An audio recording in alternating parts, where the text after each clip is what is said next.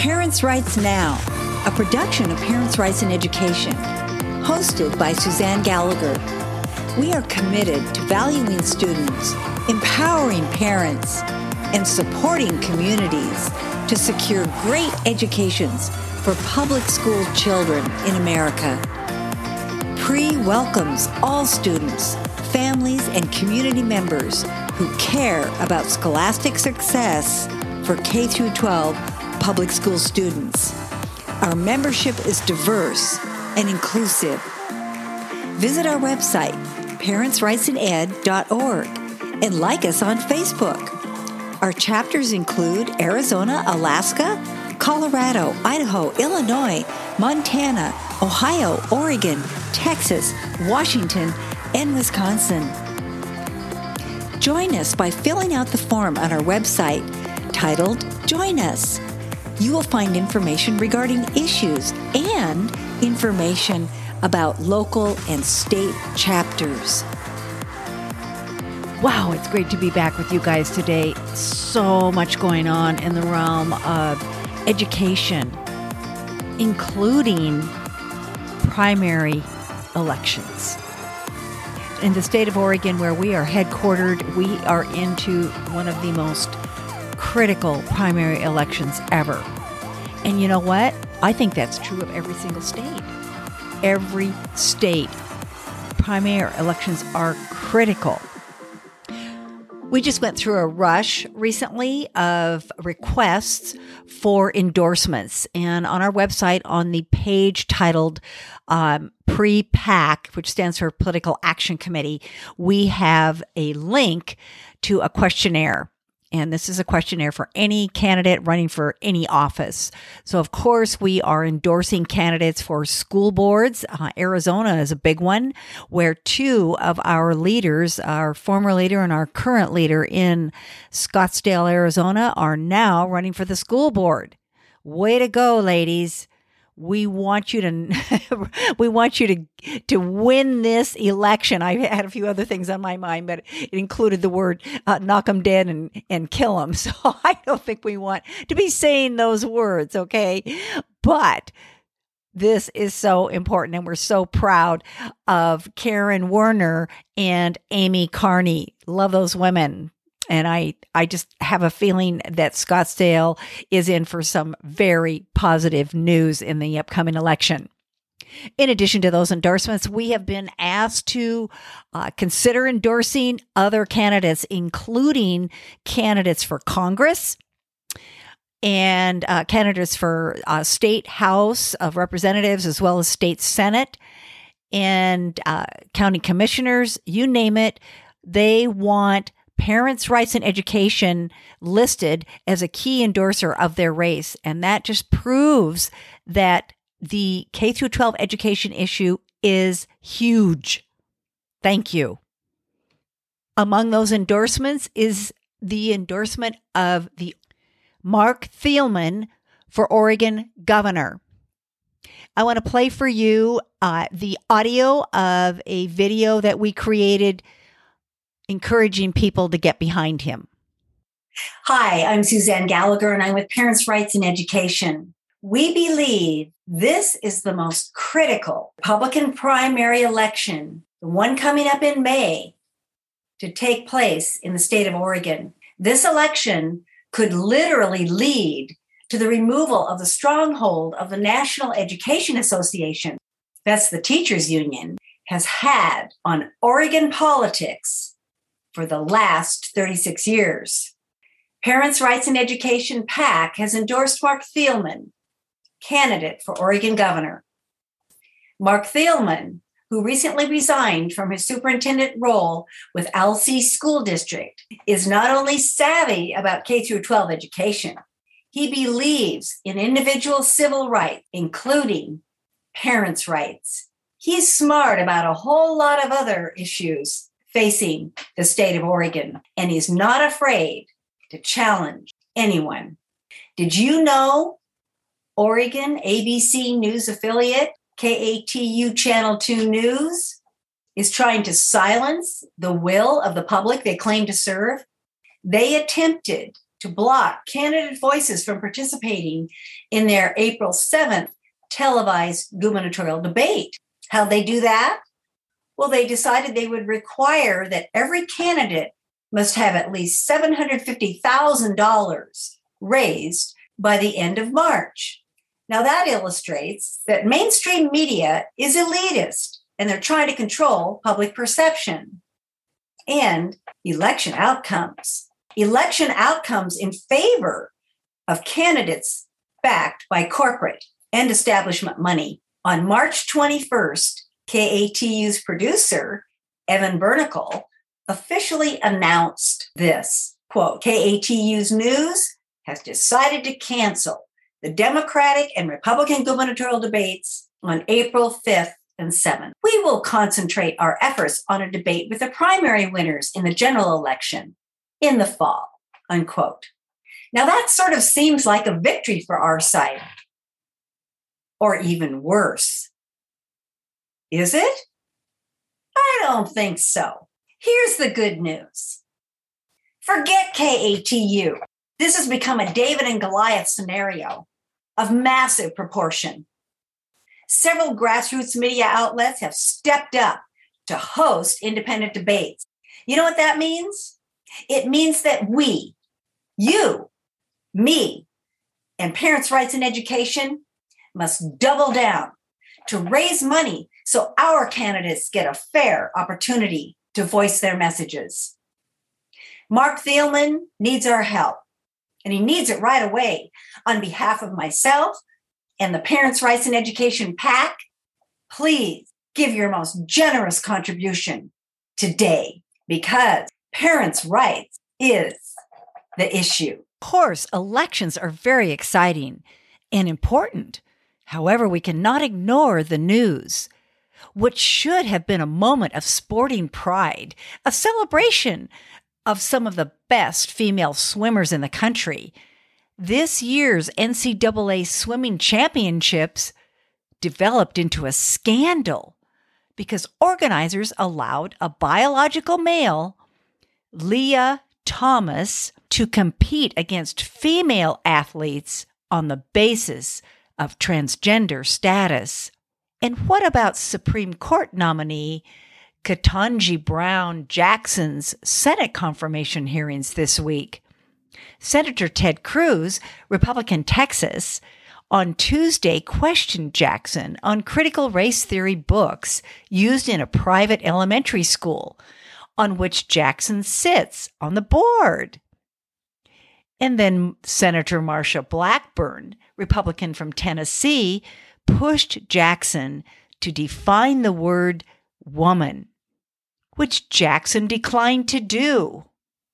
Who would have guessed the transgender issue would obfuscate news of a possible Third World War? It reminded me I needed to finally read Abigail Shrier's book, Irreversible Damage The Transgender Craze Seducing Our Daughters.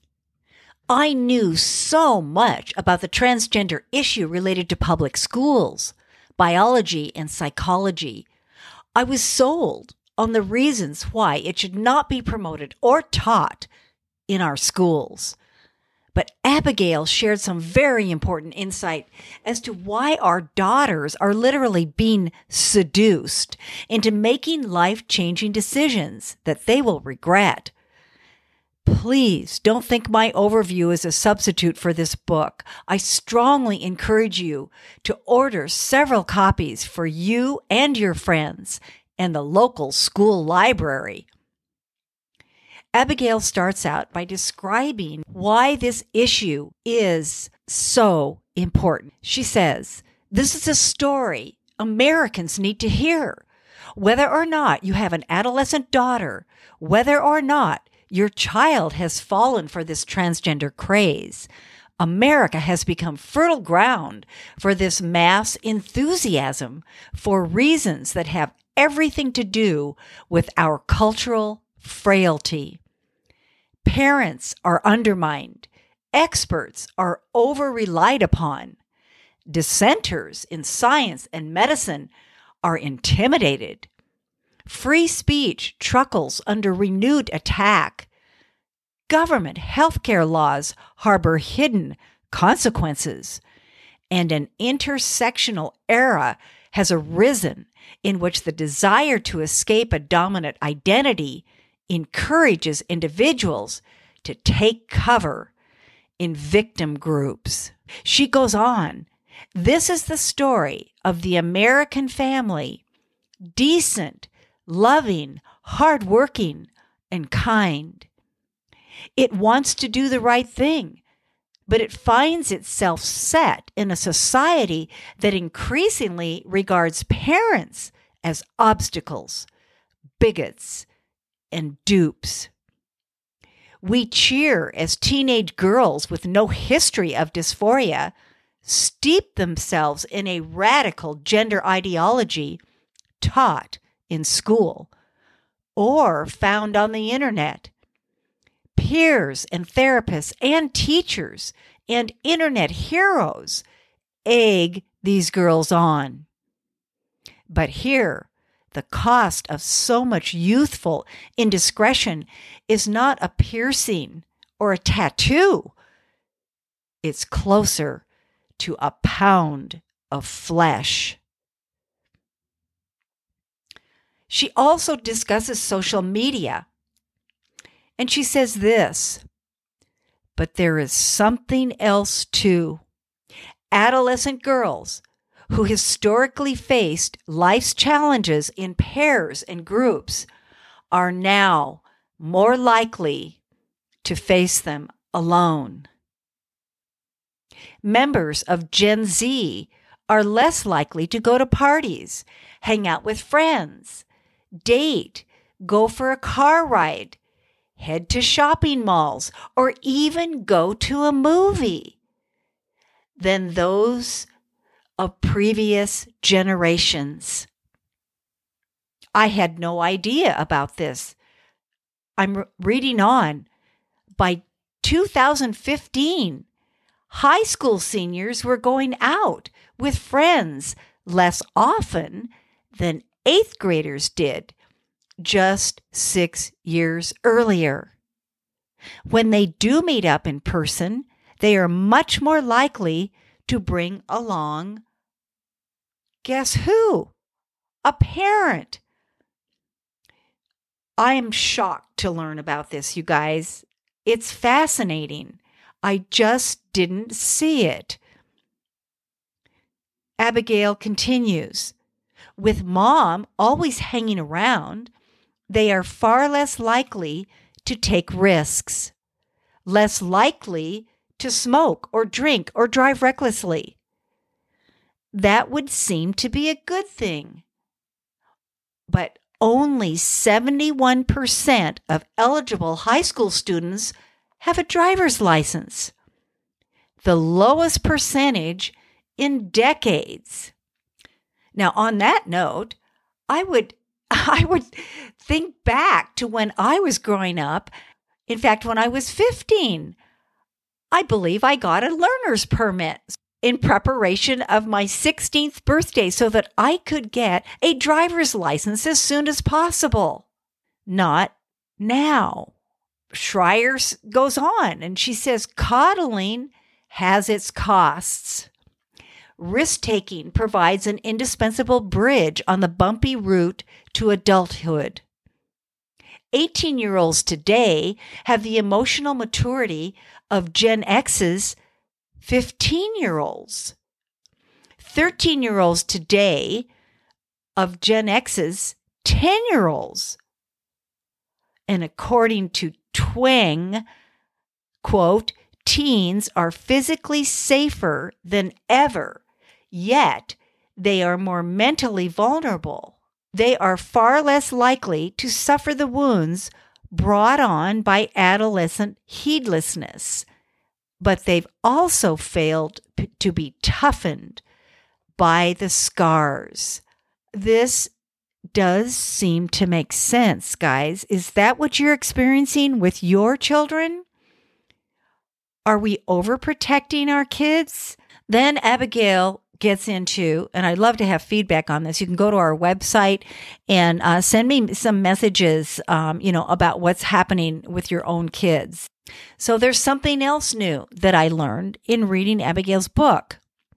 She talks about transgender girls don't want to become men. This is fascinating. Only 12% of natal females who identify as transgender have undergone or even desire phalloplasty. They have no plans to obtain the male appendage that most people would consider a defining feature of manhood. So she's saying they don't really want to become a man, which would seem, you know, like the reason. If you if you if you're not happy being a woman, well, then you should change to a man. But that isn't what's going on, guys, according to her research. Now, you and I know that public schools are presenting students surveys, literally surveys asking what kids' sexual preference is. And we're talking about very young children. In Oregon, that starts at age 10. And those surveys are given to students every other year after that until they graduate. So they're encouraging them to make a decision. What is your sexual preference? How do you identify? Abigail points this out. She says teens and tweens today are everywhere pressed to locate themselves on a gender spectrum and within a sexuality taxonomy long before they have finished the sexual development that would otherwise guide discovery of who they are or what they desire. Long before they may have had any romantic or sexual experience at all, young women judged insufficiently feminine by their peers are today asked outright are you trans? Many of the girls now being cornered into a trans identity might, in an earlier era, have come out as gay. You've got a situation where young lesbians are being pressured if they don't give in to this new idea of what it is to be a lesbian. Prominent gay writer Julia Robertson told Shrier. That new idea is that lesbians do not exist. Girls with more masculine presentations are really boys. I see that I'm out of time, so we'll have to pick this up next time, but it is fascinating. This is Parents' Rights Now. Please check your show notes for links pertinent to this podcast. Oh, and one last thing. It would be so, so great if you could help us out financially as well. You know, we have ongoing expenses every month and we're growing, growing like crazy. And uh, we do give assistance to all of our chapters. They can uh, ask people in their various states to contribute. So you might want to consider that. If there is a chapter in your state, uh, you can indicate that you prefer for the money to go directly to the state. And pre keeps 20% of that, and 80% goes to the chapters to help them with their expenses for printing, etc. A lot of them are putting on events. And we encourage them to do that. And so this helps them to grow and to take action. And um, anyway, just go to the donate page on our website, parentsrightsined.org. Thanks much.